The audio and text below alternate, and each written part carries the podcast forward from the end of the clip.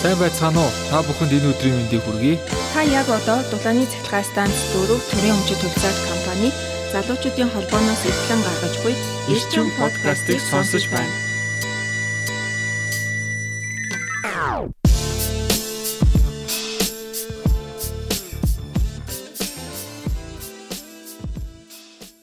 За сайн байцгаана уу сонсогчдоо та бүхэнд энэ өдрийн мэндийг хүргэе. Манай дараагийн дугаар эхлэхэд бэлэн болоод байна. Өнөөдрийн зочноор Keep Автоматикийн цэхийн ерөнхий хэмжүүрийн инженер Аваад Алаа хүрэлцээрсэн байна. сайн байна уу? өдрийн мэндийг хүргье. За та ямар тач бидэнд өөрийгөө эхлээд товч танилцуулах хийх үү. За, за намайг Баатрийн даваа талаа гэдэг. Одоо станцтай 19 дэх жилдээ ажиллаж байна. 2002 оны 2 сараас эхлээд дулааны хэмжээр автоматикийн цэхийн ашиглалтын хэсэгт яг ээлжийн засваргч нар ажил хөдөлмөрийн гараагаа эхэлж байлаа. Одоо түүнээс хойш ээлжийн дарга хэмжүүрийн мастер хэмжүүрийн инженерээр 19 дэх жилдээ ажиллаж байна. За миний хувьд бол 1997-оос 2001 онд шинжлэх ухааны технологийн сургуульд цахилгааны системийн инженер мэрэгчлэр суралцж төгссөн. 2011-с 2013 онд удирдлагын академи төрийн удирдлагын менежер мэрэгчлэр суралцсан. За за. За тэгэл одоо Keep Automatic цэгийн үндсэн зорилго чиг үүргийн талаар За манай дулааны хянах хэмжээр автоматикийн цэг нь батлагдсан 98 оны орон тоотой. Захиргааны нэг хүн ИТА 19 засварчид 76 хонд бүрэлдэхүүнтэй ажилладаг. За бүтцийн хувьд болохоор засварын 8 хэсэг, лаборатори, ашиглалт гэсэн орон тоотой бүтцтэй ажиллаж байна. За манай цэхийн үндсэн үүрэг зорилго бол станцын үндсэн болон туслах тоноглол төр суурилагдсан хянан хэмжих хэрэгслийн үнэн зөв найдвартай ажиллагааг хангахад чиглэсэн үйл ажиллагаа явуулж ажилладаг. За хянан хэмжих хэрэгсэл гэдэг дотор бол бүх төрлийн хэмжүүрүүд орно. Мөн дулааны тоолгор, компьютер хяналт удирдлагын систем, цахилгаан хаалт регулятор, хамгаалт тохиолын хэлхий гэсэн тоноглолууд багтдаг. одоо нийт станцад тавигдсан хянах хэмжих хэрэгсэл хэдэн ширхэг гэдэг вэ? Ер нь бол механик цехээс бусад цехүүдэд бүгдэнд нь хэмжих хэрэгслүүд суурилагдсан байдаг. Нийтдээ бол ер нь 100000 орчим хэмжих хэрэгсэл байдаг. За үүнээс бол температурын хэмжих хэрэгсэл бол 2800 гаруй даралт төвшин зарцуулалтын хэмжүүрүүд бол 2500 орчим, хийм анализийн хэмжүүрүүд бол 1200 орчим байдаг. За дээрээс нь хамгаалтын хэлхээ бол 800 орчим, програмчлал програм автомат буюу компьютер бол 92 орчим. Автомат тохируулах гүйцэтгэх механизм бол 826 цахилгаан хаалт 1336 тонны тоноглууд байдаг. Цаашид ер нь станц дахиад ийм Keep матчлах юм байгаа юу? За манай станц бол жилээс жилд өргөжиж хүчин чадлаа нэмэгдэж байгаа. Нэмэгдүүлээд төсөл хэрэгжсэний үндсэн дээр тоноглолын тоо, хэмжих хэрэгслийн тоо, хянаг хэмжих хэрэгслийн тоо бол байнга өсөж байгаа. А хэрвээ төслийн ажлууд цаашдаа өргөжлээд явах юм бол энэ энэ 100000 орчим тоо бол цаашдаа болон нэмэгдээд явж байгаа. Техникийн технологиуд хөгжөөс цайжаад шинжилт хийгээд ингээд хэмжүүрийн тоо багасахгүй болон нэмэгдэнэ гэсэн үг юм. Ер нь бол тоноглол нэмэгдэхлээр хэмжүүрийн тоо нэмэгдээл байх гэсэн үг л дээ. Одоо дээр тэг шинжилгээ ажлууд хийгдээд ингээд зарим тоон төхөөрөмжөнд буугаад улам жижигрээд хад а эсрэгээр одоо тоон төхөөрөмж сайжруулсан хэмжүүрүүд нь нэмэгдээд байна гэсэн үг юм. Одоо нөгөө цаашдаа ер нь юм болгон их нарийн болоод байгаа учраас өмнө бол бүдүүн баг нэг цөөхөн хэмжүүр хэрэгсэл байдаг байсан бол одоо шаардлага нь бол улам нарийн бүр тоноглолынхаа эд зангилаа болгон дээрх параметруудыг хянах гэж байгаа учраас энэ тоо бол ер нь буурна гэж бол байхгүй. Танай дээр ч одоо ямар төсөл хөтөлбөрүүд хэрэгжээд байгаа лээ? За ер нь машины ер нь бол 1996 оноос хойш Японы JICA-гийн хөрөнгөөр бол 100 хоногын хяналт удирдлагын системийг 1 2 дугаар шат мопе 10 төслөөр 100 хоногтой хяналт удирдлага бүрэн шинжилж дууссан. За ер нь тэгээд нөгөө мопе 10-ын багц нэг төслөөр 6 машины хяналт удирдлагын систем, захилгаан аа, тохируулгын систем эдрийг бол шинжилсэн ажлууд хийгдсэн. За дээр нь бол одоогор нэгээс дөрөвдүгээр машины хүчин чадлыг өргөдөх уралын турбины замуудтай хийсэн гэрээний таваа төслийн ажлууд хийгдээд явж байна. Одоо ерөнхийдөө дуусах шатантай орж байна та. Яг ийм ийм юмнууд хэмжнэ гэсэн одоо яг юу юуг хэмждэг юм? Ер нь бол даралт ер нь бол тоноглолыг завууд завуудаас нь бол ерөөсөө яг ийм параметрт аа, даралтын тийм тэдэс зөвшөөрөх параметрууд нь ерөөсөө бүгд тодорхой байдаг. Даралт, температур, төвшин, зарцуулалт, дөргөө, за тэгээ орчны орчны халуун гэх мэт параметруудыг хэмжин. Дээрээс нь ер нь цууханд бол галын хвталт явагдаж байгаа процессын утгааны хийдэг хүчил төрөгчийн хэмжээг бас тодорхойлдог анализын хэмжүүрүүд бас байна. За дээрэс нь одоо сүүлийн үед бол бас байгаль орчны яамд манайх нэг байнга хамтарч ажиллаж байгаа Улаанбаатар хотын агрын бохирдолд нөлөөлж байгаа а манай станцын яндангаас гарч байгаа утааны хийн доторх агуулмжид дотор NOx, SOx гэсэн ийм элементүүдийг бас хэмждэг хэмжилтүүд бас байгаа. Амар олон хэмжүүрүүд байгаа ш тэндээс одоо хэрэглэхэд хялбар хэмжүүрүүд хэрэглэхэд айгүй хэцүү хэмжүүрүүд гэд ялгаатай юу? За тийм ялгаа байлгүй яг хөө. За хамгийн энгийн хэмжүүрүүд бол бидний зөвхөн хүний нүдэнд ил харагдаж байдаг хэмжүүр гэж байгаа дээ. Энэ бол манометр гэж ярьдаг бид нар. Техникийн манометр. Шугам хоолойн даралттай шугам хоолой тоноглол төр тавигдсан яг тухайн үед байгаа даралт нь хэд байгаа гэдгийг хуваараар харагдаж байгаа учраас энэ бол хамгийн энгийн хэмжээр болно. За зарцуулт хэмжүүр гэдэг бол бид нар шугам хоолоогоор урсан өнгөрч байгаа бодисын тоо хэмжээг хичнээн хэмжээ яваад байгаа вэ гэдгийг бол шууд гаднаас нь хараад мэдэхгүй. Тийм учраас энэ шугам хоолой төр суурилагдсан нарийсгэд хөрөмжийн дээрх даралтын уналтаар бид нэр зарцуултын хэмжүүрийг хэмждэг байгаа. Ер нь бол үйлдвэрлэлийн процессд бол зарцуултын хэмжүүрийг хэмжинэ гэдэг бол манай станц маань ер нь ашигтай ажиллаад байна уу үгүй юу? Хичнээн хэмжээний түүхийд ашиглаад хичнээн хэмжээний бүтээгдэхүүн үйлдвэрлэж байна. За ер нь тэгээ бид нар энэ ашигтай ажиллах уу үгүй юу? Болж гэнэ болохгүй юу гэдгийг гол хэмжих үзүүлэлт болдог учраас маш чухал нарийн хэмжилт нь бол ортгоо. Дээрээс нь бас мөн анализаторын хэмжрүүд бол бас жоохон дүүгтэй хэмжилт ортдог. Анализатор гэдэг нь юу вэ? Анализатор гэдэг бол одоо одоо ус конденсат энэ дотор байгаа юу усны хатуулаг pH метр давслаг цахилгаан дамжуулах чадвар гэдэг хэмжрүүдийг хэмждэг хэмжрүүд байна. За өөрөө бол бас мөн шууд дөрөвний хилдсэн шиг манометр шиг яг шууд харагдаад ингээд нүдэн дээр харагдах бол юм байхгүй. Анализатор дотор өөрөө боловсруулалт хийж анализ хийж гаргаж яана гэсэн үг шүү дээ. Тийм тэгээд давхар нөгөө ус уусмал хэрэгтэй болдог тий. Тий. Тэр ус стандарт ус юм. Тий. Ямар мэрэгчлээ хүмүүс одоо энэ кив автоматикийн зэгт ажилт юм бэ? За яг мэрэгжлийн хувьд бол манай шинжлэх ухааны технологийн сургуулийн эрчим хүчний сургуульд дулааны процессын автоматжуулалтын анги гэж яг байдаг яг кип автоматикийн дагнасан нарийн мэрэгчлээ ус одоо яг тэр мэрэгчлэрээ суралцж төгсдгөө. За гэхдээ манай станцын манай цэгт бол зөвхөн дулааны процессын автоматжуулалтын инженерээс гадна цэвэр дулааны инженерүүд байна, цахилгааны инженерүүд байна. За бусад төрлийн инженерүүд мөн байдаг л да. Ер нь бол ингээл хавсраал хийчдэггүй тий. Дулааны хянах хэмжүүр автоматикийн цэгийн ер нь ажил бол хүчтлийн төвшин бол ерөөсөө хамгийн дээдл нь 0.4 кВт буюу 380 вольт хүчтэлтэй эхлэхэд ажиллана. За ер нь бол их хвчлэн хэмжих хэрэгслүүд хянах хэмжих хэрэгслүүд маань сүүлийн үед бол тогтмол 24 вольтын тижэлтэй ийм хэмжих хэрэгсэл хянах хэмжих хэрэгслүүд болсон байгаа. Танай зэрэг өдрийн програм хангамжийн төвөд байгаа. Яг гоо станцын хэмжээнд компьютерийн хяналт удирдлагын системд оролцож байгаа техник хангамжуудыг бол манай цех дангараа хариуцдаг. Яг програм хангамжуудыг бол манай станц манай цэг бол судалгаа хөгжлийн албатай хамтран судалгаа хөгжлийн албан дээр энэ зангидад хариуцаа явуулдаг. Одоо энэ гişүүгийн гişүүд гарч байгаа шийдвэрд гарч байгаа дэлгэцээр гарч байгаа програмууд байдаг шүү дээ. Тэрийг кип хариуцах. Ашиглахын бол одоо бид нар ашиглаж байна яг тэрний яг оригинал тим лицензтэй яг параметрыг нь бол хадгалал хамгаалалтыг нь бол судалгаа хөгжлийн албаар хариуцаа явуулж байгаа. Хэмжилт хийлээ дэлгэцэн дээр заалаа тий. Тэр үр процессыг бүгдийг нь л юм уу? Одоо хэмжүүрийг бол ерөнхийд нь бол бас нэг хоёр янз л хувадаг л да. Ажлын хэмжих хэрэгсэл, этлон хэмжих хэрэгсэл. Энэ юугаар ялгаатай байдаг гэхээр хэмжүүрийнхаа өөрийнх нь наривчлаас хамраад 0.5% наривчлаас дээш алдаатай хэмжээ наривчлалтай хэмжүүрийг бол ажлын хэмжих хэрэгсэл буюу одоо яг тоног төхөөрөмж шугам холоо дээр тавигддаг хэмжих хэрэгслүүд гэнэ. За лабораторийн нөхцөлд тэр ажлын хэмжих хэрэгслүүдээ бид нар шалгадаг байгаа тэр ажлын хэмжиг хэрэгслүүдээсээ илүү өндөр наривчлалтай буюу алдаа 0.5-аас доошоо наривчлалтай хэмжүүрүүдийг бол этлон хэмжиг хэрэгсэл гэдэг энэ этлон хэмжиг хэрэгслүүд бол лабораторид суурилагдсан байдаг. Бид нар тоноглолын засварын үеэр хэмжих хэрэгслүүдээ авчираад цэвэрлэгээ үйлчлэгээ хийгээд засвар үйлчлэгийг нь хийчээ тэгээд шалгалт баталгаа ажил тохируулах хийдэг.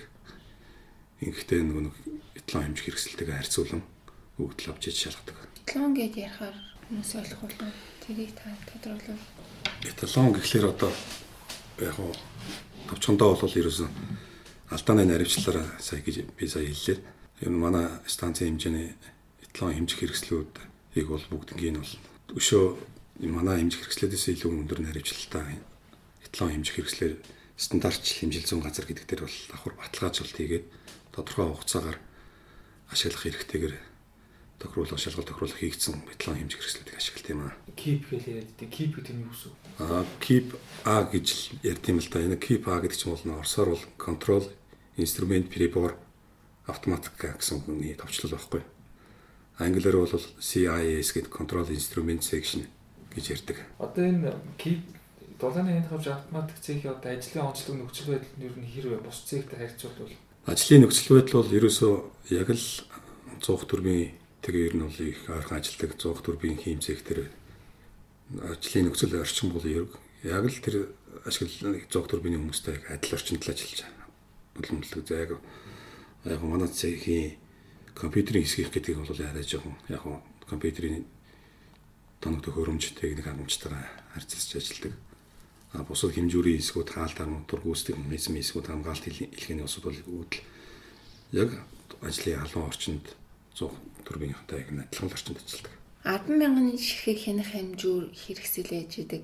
Тэгэхээр одоо нэг хүнд ноогдох хэмжих хэрэгслийн шал үзэсгэлэх юу н амар их болчиход байл та. Тэгэхээр ер нь хэмжих хэрэгслүүд гимтэх тэр юу н хэрэг давтамж нь хэрэг байх уу?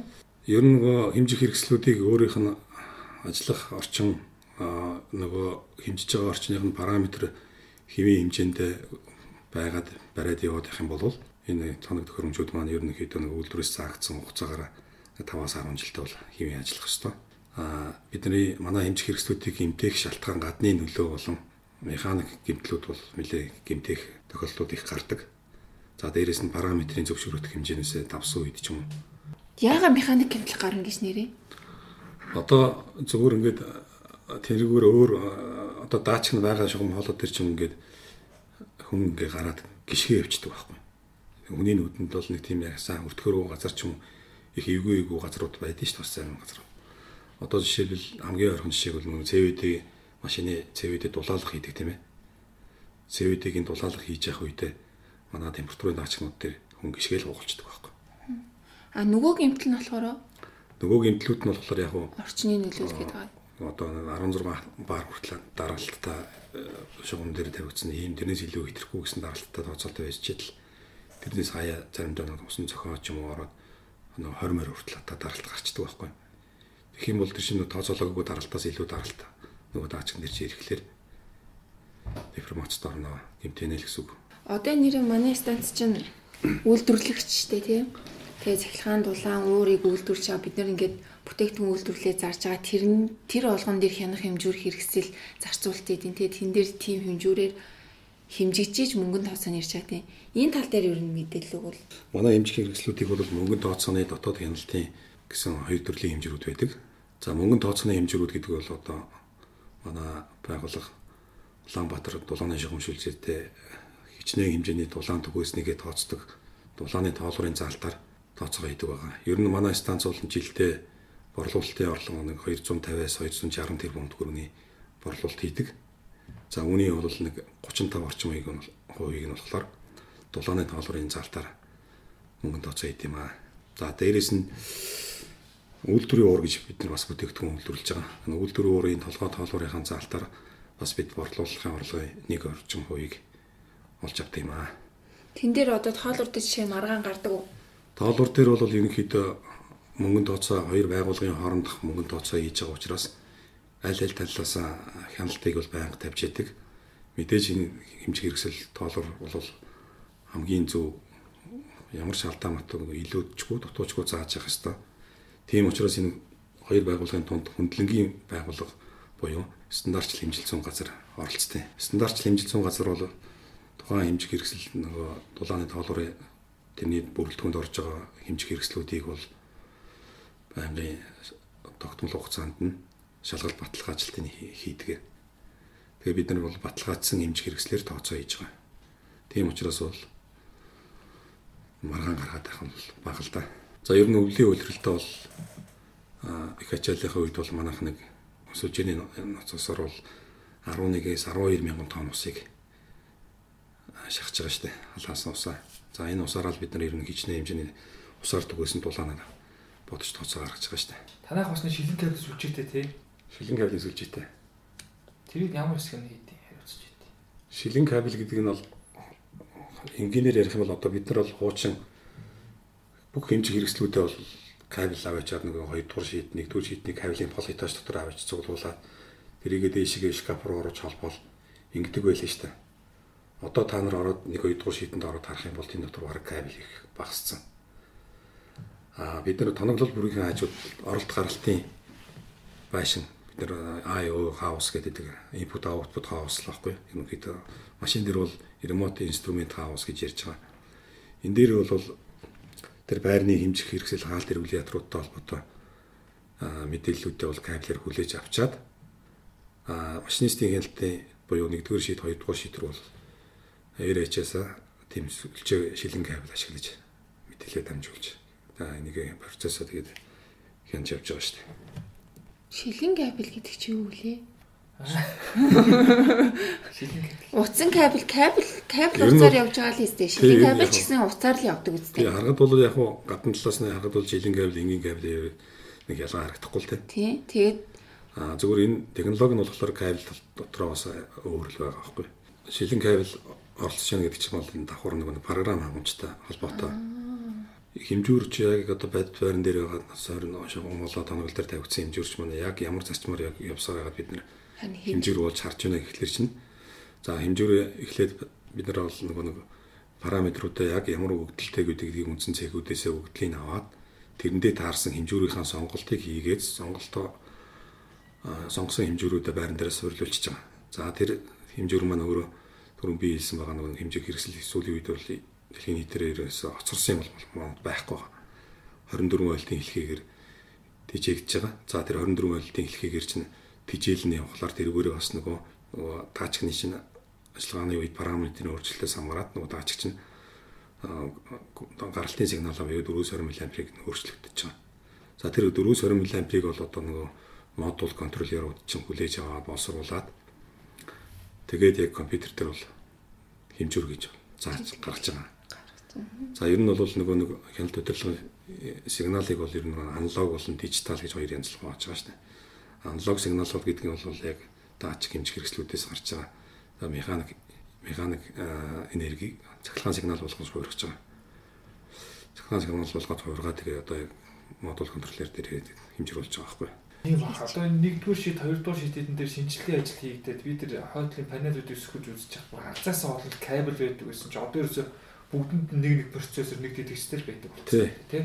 Тэгээ одоо тэгээд тэр тоноглууд чинь бүгдээрээ яг ингээд шилэн кабелаар холбогдсон. Дээрээс нь яг нэг хоёр дугаар шийдэнд нэг инженерийн кабинет гэдэг нэг тусдаа нэг кабинет нээсэн байгаа шүү дээ. Тий.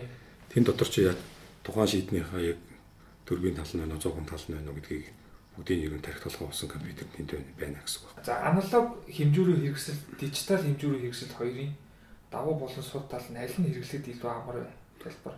Мэдээллийн наривчлууд нь аль нь илүү дээр вэ? Энэ хоёрыг бол нэгийг хэрэгтэй гэж аваад ашиглаад нөгөөх нь хэрэггүй гэж хаягих юм бол ерөөсөө байхгүй. Аль аль нь ерөөсөө энэ үйлдвэрлэлийн процессын автоматжуулалтанд бол хэрэглэгдэх сигналууд л да. Нацгийн инженер хүрчээд манай станцад хүрчээд нэг юу хийж ийсэн. Нэг нэг лекц тавиад өөрийнхөө зохион бүтээсэн юмыг танилцуулаад ярьж ийсэн байхгүй. Тэр үеэрээ ингэж ярьж ийсэн. Одоо сүүлийн бүх технологи дижитал технологи шилжиж байна. Энэ юугаараа дутагдaltaй тал вэ гэхээр хугацааны хувьд хэдэн секундын хугацаа алддаг. Аналог технологи бол ямар нэгэн хугацааны алдагдал байхгүй шууд синхрон явдаг гэж байна. Та энэтэй санал нийлж байна уу? Хугацааны авцрал нэг нэг хуучны ном зохиол дээр бол дөрвөн дээр бол нэг 20 секундээс хэтрэхгүй байх ёстой л гэж яриа байдаг. Ерөөсөө энэ бас дээрээс нь нэг эрлийнүүд чинь бүгд нэг хугацааны эрлээтэй ч бас юм байна. Тодорхой хугацааг хүлээх ёстой ч юм байгаад байгаа. А тэр аналог сигнал бол яг ялчгүй түрүүний хэлсэн чинь хэлсэн чинь хугацааны хоцрол бол ямар ч хоцрол байхгүй л дээ. Дижитал сигнал ч гэсэн тэр нэг хугацааны бол байхгүй. Энэ бол зүгээр яг үүрэг зориултын хувьд болохоор аналог сигнал нь бол заавал нэг нэг ховсон өөрчлөгдөж идэг. Дижитал сигнал нэг бол байна, нэг бол байхгүй гэдэг л энэ бол нэг нэг дижитал сигналыг хөвчлэн нөгөө ирлээний гаралтан дээр ч юм ашиглаж байгаа байхгүй. Кипийн хэмжүүрүүд тодорхой дагнасан брэнд гэж байх уу? За, брэнд бол ерөнхийдөө манай станцын нөгөө хэрэгцсэн төслийн үндсэн дээр бол хамгийн станц дээр шалгарсан брэнд бол Yokogawa гэдэг компани байгаа шүү дээ. Одоо 100 турбины ер нь ихэнх хэмжих хэрэгслүүд маань бол бараг бараг л 100% Yokogawa-гийн хэмжих хэрэгслэр тавигдсан.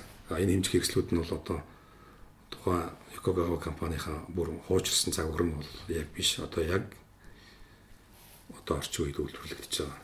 Тийм учраас бол яг хэмжих хэрэгслүүдийн тал дээр бол манай станц бол тийм хоцрогдоод байгаа юм ерөөсөй байхгүй. Одоо өндөр хөгжилтэй орнууд одоо за ойрын үйлчлэгүүд Орос хятад том том станцууд хэрэгжилж байгаа хэмжүүрийн хэрэгслүүд манайхд юу нийцлэн л гэж ойлгож болох юм тий. За энэ Оросын мэрэгчлэнгүүд манай станц дээр ирээд гайхтай. Яг нь энэ бол анх сурлагдсан 100 нь бол яг Орос Орос 100 байлаа Барнаулын дээр Оросын 100 байсан шүү дээ. А бид нар бол төслийн ажил хэрэгжүүлээд ингэсний дараагаар бол нөгөө 100 маань хялт удирдлагын систем бол ер нь бол Орос гэхэд бол Орос 100-ныхт бол харьцангуй харьцуулгын бол бүр шал өөр болсон. Тэгээ манай улсад төлөвлөсөн Орос 100-ыг ийм болчихсон. Гэтэл та нар бол биднээс бол хөгжлөөр бараг төвлөө өвччихээ гэж зарим Оросууд бол гайхдаг. Одоо саяны төслийн хэмжих хэмжүүрийн хугацаанд дуусчих гэсэн үг үү? За ер нь бол нөгөө нөгөө хэмжих хэрэгслүүдийн бол тэгээ хугацаа нэгэнд төсөл хэрэгжснээс хойш бид нар жил болгон засварын ажлын төлөвлөлөөд тодорхой хуваар нь тухайн ажиллагааны явцдаа самраад доголдож байгаа хэмжүүрүүдэд засаж солих ажлуудыг хийгээ явж байгаа. А хөрөнгө мөнгөний болцоогоос учраас нэг дор бүгдийг ингээд хугацаанд дуслаа гэж агтлаад солиод байж чаддгүй. А ер нь бол хэмжих хэрэгслийн шинэ. Ер нь бол гадны оронд бол ингээд яг хэмжих хэрэгслийн хугацаа дуслал бол тэр тухайн үед ажиллаж байсан ч гэсэндээ хамаагүй хугацаагаар нь агтлаад солиод шинийг тавьдаг. Манай улсын хувьд бол санхүү хөрөнгийнхаа дутагдaltaа солиод хийж бол бас чадахгүй л байгаа. Яг бүрэнгүүт солилж. А ер нь бол гэхдээ сэлбэд янзлаад ингээд чааш нь өргөжлүүлээд насыг нусцаад явж иж болтго юм болов бол. Тэгэж болно болно сүүлийн үеийн тавьж байгаа хэмжих хэрэгслүүд бол ерөнхийдөө цахилгаан электрон электрон палаттай электрон хэмжих хэрэгслүүд бол нэлээд их байгаа. За энэ электрон хэмжих хэрэгслүүдийн ажиллагааны явцдаас болоод нэг ус чийг оруулаад гэмтээх тохиолдол тэр талын гэмтлүүдийг бол манай электроникийн хэсэг бол ерөнхийдөө засаад сэлбэд явж байгаа. Аа дээрэс нь деформацид ороод гэмтэх ч юм уу хэд даралтанд ороод нэг талаас ийм гэмтлийг бол засахаарахгүй. Угаасаа үйлдвэрлэгч хийсэн ч гэсэндээ энийг бол засах боломжгүй шууд соль гэдэг шаардлага тавьдаг учраас бид нар хаглаад солихол ажил хийнэ. А зас нэг ёсондоо бол ер нь засч болох юм одоо мэдээж заслахгүй яах вэ? А засч чадхааргүй юм гэж бол байгаа. Энэ бол бид нар засч чадахгүй биш ерөнхийдөө үйлдвэрлэгч дээр ч гэсэн засч чадхааргүй маш их юм байдаг. Ер нь гимтгэд амир эмзэг хэмжүүрүүд үү? Экогава компани гэдэг чинь бол дэлхийд бас нэртэй брэнд ч нэ. Тийм учраас хэмжих хэрэгслүүд нь бол үнэтэй ажиллагааны хувьд бол нөгөө хятадуудтай хятад улстай хийсэн даач хэмжих хэрэгслүүдтэй харьцуулах юм бол найдвартай олон жил ажиллана. А арга зарчим нь болохоор адилхан боловч үйлдвэрлэгчээс хамаарат энэ хэмжих хэрэгслүүдийн чанар бол ялгаатай. Энэ хэмжих хэрэгслийг суйрлуулахад ч бас нэг юм яг зөв заалт гаргахын тулд нөгөө шаардлагууд гэж байдаг л да. Жишээ нь зарцуулалтын хэмжүүр төр бол нөгөө яг энэ зарцуулалтын хэмжүүрийн нарийнсгах хөрөмжөөс суйрлуулж байгаа шугам хоолой маань яг шулуун хэсэг нь яг тодорхой хэмжээний тэр нарийнсгах хөрөмжийн өмнө болон дараа нь тэдийн диаметрийг тэдээр үржүүлсэн гэдэг тэнцвэрийн тоо байдаг байхгүй. Тийм нөхцлүүдийг хангахгүй юм зөндөөч байдаг. Одоо зарим хэмжих одоо тавьсан хэмжүүрүүд яалчгүй тэгээд тавьсан хэмжүүрүүд бас зөндөөл байж байдаг. Одоо зөв усны зарцуул хэмжүүр хэдийн диаметртэй шугам байдаг юм? Одоо ингэ тийм л да одоо одоо эндээс 25 км-ийн зайтай тэр биокабинет гэж байгаа шүү дээ. Биокабинетийн жоохон цаахан талд манай цус станц байдаг. Тэндээс наашаага станц хүртэл бол 25 км замд туулчиж ирж байгаа. 800 биш 600 мм-ийн диаметртэй шугам байдаг. За тэргүүрчд манайх одоо ер нь бол нэг цагт нэг 1000 орчим тонн усыг авч шин ерөөсөө байнгын. Тэгээд цагт 1000 орчим тонн усаа тэрийг одоо дээр нь хэмжүүр нь яг ямар хэмжүүр яг яаж тэгж хэмжих вэ? Тэр дотор процесс нь ямар хүн юм бэ? Ер нь ийм бүдүүн диаметртэй газар доогуур байгууламжтай юм шугам хооллууд дээр бол ерөнхийдөө бид нар хит 50-ны зарцуулалтын хэмжүүрүүдийг зарцуултыг хэмждэг олон аргууд байдаг л да 5 6 түгээмэл аргуудаас. Та нэрлэлтэй. За хит 50-ны зарцуулт. За дээрэс нь нарийн төхөөрөмж төр их даралтын уналтын зөрүүгээр энэ бол бас хамгийн түгээмэл аргаллаа. Хамгийн их хэмжээр өсөл бол ийм байна. За тэгээд цахилгаан соронзон даргалтын аргаар хэмжих хэмжээр байна. Тогтмол даралтын уналтаар хэмжих хэрэгсэл байна. За ийм хэмжээрүүд өгдөг л да. Яг станц дээр бол ерөөсөө гол 100% гэх юм бол бараг 70 80% нэг нарийн төхөөрөмж ашигласан зарцуулалт хэмжээр байна. За 20 орчим хувийн хит авианы зарцуулалт хэмжээрүүд.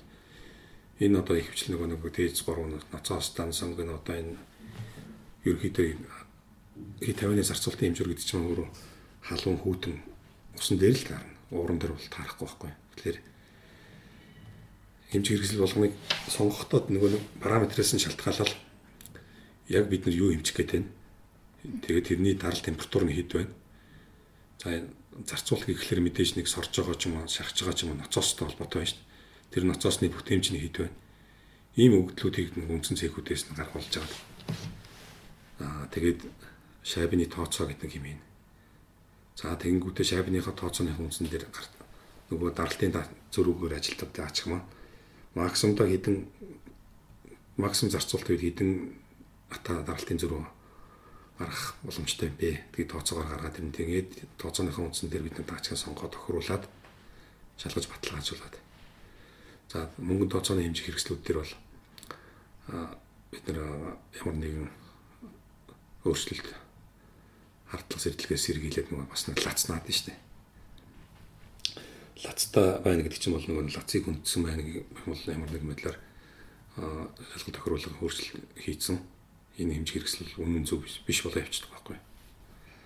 Тийм учраас нөгөө нэг дулааны шугам шүлжээнээс дээрээс нь хэмжил зүгээс үе үе ирээд манай энэ мөнгөнд тооцооны хэмжээгүүд дээр үзлээд үзлэг шалгалт хийж байгаа. Хамгийн гол хардыг юм бол лац байгаа байхгүй. Лацаа үгүй гэж харна.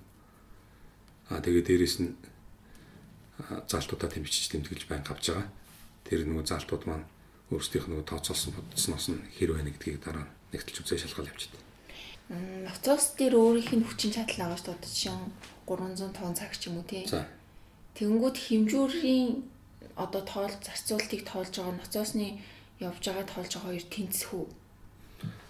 Тэр ноцоос гэж чинь яг бид нар тооцоохоор хийж чинь гэж байна. Тэр ноцоос бол ажиллагааны явцдаа бол байнгын тийм максимум ачаалаараа ажиллахгүй шүү дээ мэдээж тийм ээ яг максимум ачаал нь тэд байна, номинал ачаал нь тэд байна гэдээ бүгдээрээ бол байгаа. Яг тэрнийхэн дагуу тооцоогоор л цааглаа юм л да. Тэгэхээр яг одоо жишээ нь зүгээр тооцоо моцоо хийх гэж ноцоосныхон тооцоогоор хийхээр бас жоохон арай өөр гарна гэсэн үг юм тий. Яг хэмжих хэрэгслээрээ тооцоо. Хэмжих хэрэгслээ сонгохдоо яг тэр яг ноцоосны бүтээмжийг хамгийн нэгдүгээр тавьж байгаа байхгүй. Зарцуулт хэмжүүрүүдийн тухайд бол тэгээд дээрэс нь тэр завсч байд юм уу, тосч байд юм уу, концерт байд юм тэр шахаж байгаа ч юм сорж байгаа ч юм ноцоос байна шүү дээ. Тэрний бүтээмжээс гадна тэр нөгөө ус тосныхоо даралт температур нь хэд байх юм.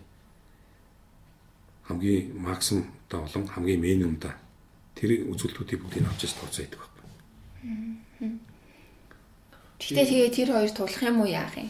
Тулна шүү дээ. Энэ ч тулна тэгэл хамгийн максимум ачаал дээр үед. Аа за за яг. Тооцоолсон юм дээр хамгийн яг л Одоо бид нар нөгөө яагаад нөгөө Одоо ноцоос дээр ачаал дарна гэдэг тэгдэг штеп. За. Ноцоос дээр хаалт дээр нь жоохон дарж өгөөл жоохон ачаалын басгаад ийж. Тэгэхэд бас яг тэр даачиг өөрөө бас мэдрээл. Мэдрээл тий. Аха яг адилхан одоо 300 ноцоосыг 270 болоход 270 гээл тий. Сүүлийн үед нөгөө ноцооснууд чинь нөгөө нэг инвертерээр үлддэг болчиход байна шүү дээ. Инвертерээр өдөртнө гэдэг чинь бол ерөнхийдөө энэ нөгөө эрчим хүчний хэмнэл гаргаж ийн гэсэн үг дээ. Аха нөгөө нөгөө оnomжтойгоор морь нэг байгаль орчин дээлтэй болоо явчихж байгаа шүү дээ. Одоо тэр юу бүр нэг задал цавсаамаас санагдлаа та хит авианы хэмжүүргээд сурбаач одоо нэг усны шугамчны ийм бүдүүл юм явж байгаа шүү дээ. Тэрнэр ч одоо дээр нь одоо нэг юм тоолор тавьчихна. Тоолор дотор нь одоо нэг шайрыг ингээд ирж идэм үү? Яад юм. Энэ ингэлтэй яг шугам холоо гадна талд яг 45 градусын алуутгаар яг ингээд өөдөөдөөс нэг ихлээд мэдрэгчээд суурлалдаг байхгүй. За. Тэр мэдрэгч тий даачга даачга гэсэн үг шүү дээ. Даачг маань шугам хоолой яг тэр дотор урсж байгаа ажлын бие бие хэмжих орчин буюу устайгаа яг ингээ харилцаж яадаг. Контактлж яадаг гэсэн үг шүү дээ. Тэгээд энэ даачгны сигнал ахаад нөө хоёр дахь хэмжүүр хэмжүүр одоо яг шийдэнд одоо бид нар заалтыг хараад тэрлэгөө сигнал дамжуулж байгаа. Давтамжийн сигнал дамжуул дамжуулж байгаа.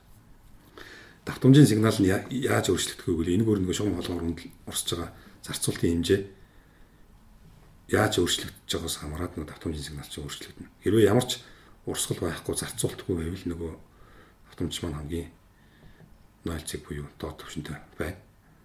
Аа зарцуул ихсэх тусмаа нөгөө давтамж маань нэмэгдээд хүлээж авч байгаа хэмжүүрийн сигнал давтамж нь ихсдэг гэсэн үг байхгүй. Одоо бол нөө юуны усны шугамуд дээр хит 51 гэдгийг тавьж байгаа тийм хэмжүүрүүд. Тий.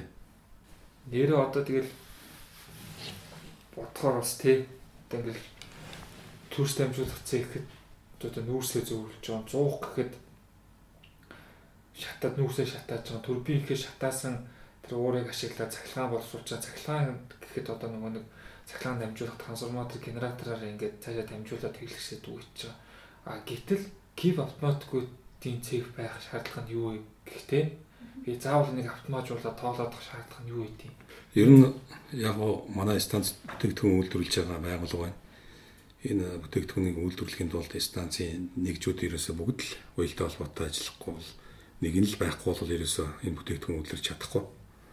Аа ерөнхийдөө бол нөгөө манай цэхийг товчхондоо хүний хүний биеэр төсөөлөх юм бол одоо манай цэгч болоо нүдчих болж штэ. Альва үйлдвэрлэлийн процесс бүхий салбарт хамгийн бага зардлаар хөдөлмөрийг бүрэн хүмүүжлэн үйлдвэрлэлийг удирдан зохион байгуулах асуудлыг шийдэхэд энэ автоматч бол гол хүчин зүйл болж байгаа. Автоматжуул гэхлээр инженеэр бол ерөөсөө хүний зайлшгүй болон шууд оролцоо өгөөр удирдлагын үйлчлэгийг үүсгэж байгаа техникийн төхөөрөмжийг автомат удирдлагын төхөөрөмж гэх юм. Хүнээс шалтгааллах алдааг бууруулахын тулд автоматжуулалт байгаа сте.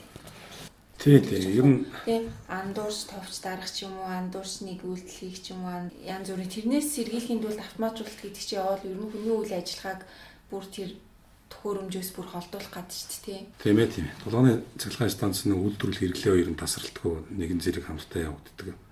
Ийм болохоор нөгөө үйлдвэрлэлийн найдвартай тасралтгүй ажиллагаа нь тоног төхөөрөмжийн автоматжуулалтын системээс хамаардаг.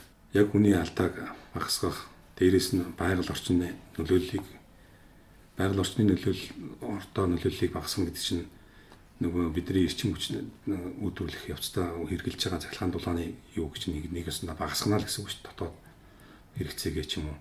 Уу яг зүгээр бид нэр Улаанбаатар Улаанбаатар гэж байгаа нэг дэлхийд л амьдарч байгаа шиг үедэл бүх дэлхийнхаа л тогтвортой хөгжлийг хангаж чадахгүй бол тэгэл аль нэг газар алдах юм бол тэгэл тэр чинь бас хохирол учруулах та. За өөр одоо хипээс асуултанд яриаг үйлдсэн юм байна. Энийг нэг ярьчмаар байна. За эрчим хүчний үйлдвэрлэлийн технологийн процессын хяналт удирдлууд бол ер нь сүүлийн үед л өдрөөс өдөрт ер нь өөрчлөгдөж хөгжиж байгаа шүү дээ.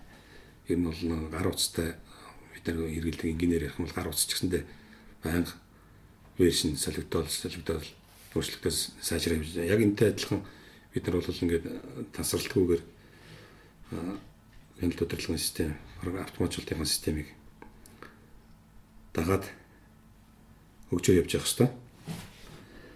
За тэр сүүлийн жилүүд бол програмчлагдсан логик контроллер болон тооцоолох микропроцессорын төхөөрөмж ашигласан удирдлагын автоматжуулсан систем өргөн нэвтэрч байгаа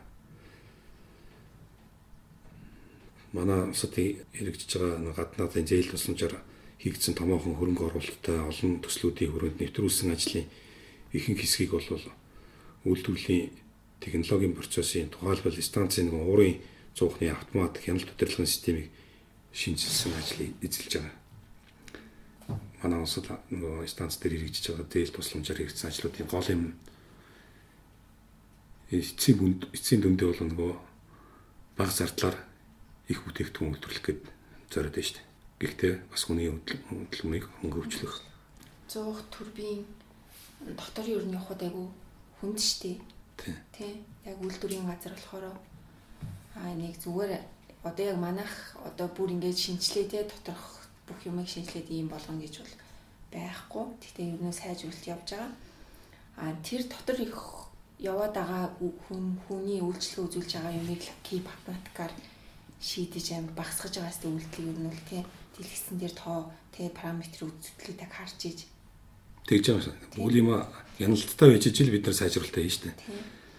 Одоо тэгээ хэрвээ кип автоматикийн цэг байхгүй удирдлагын дээр ямар нэгэн тоо дэлгэц Тэгсэн дээр тоо гардггүйсэн бол нөгөө л нэг тавьсан хэм хідэн хэмжүүрээ очоод бичээл ингээл тий тийм үйлдэл тий хийх байх байтал одоо яг кив автоматикийн цагийн төвчлэн нь бол ингээд одоо тэр хүмүүсийн үйлдэлийг бүр байхгүй болгоод байна шүү дээ. Зөв зөв. Очиж бичих тэр үйлдэлийг байхгүй болгож чинь тэр дотор руу явах хугацааг бас багасгаж өгч байна. Тэгэхээр агуу олон л давуу талтай байна. За сүүлийн та ормыг ингээд танд үлдээж байна. Энэ нэвтрүүлэгтээ урьж оролцуулсан боломжийг ашиглаад нөгөө залуучуудтай хандаж хэлэхэд удирдлагаас өгсөн үүрэг даалгаврыг ял зэмлэл биш өөрийгөө харуулах, нээж харуулах боломж гэдэг байдлаар банк хандж байгаараа гэж залуучуудаа уриалмаар байна. За ингэ дуусгая та. За бидний үйлчлэг үзэж авч хүрэлцээж нэг баярлалаа. Сайжтай. За баярлалаа.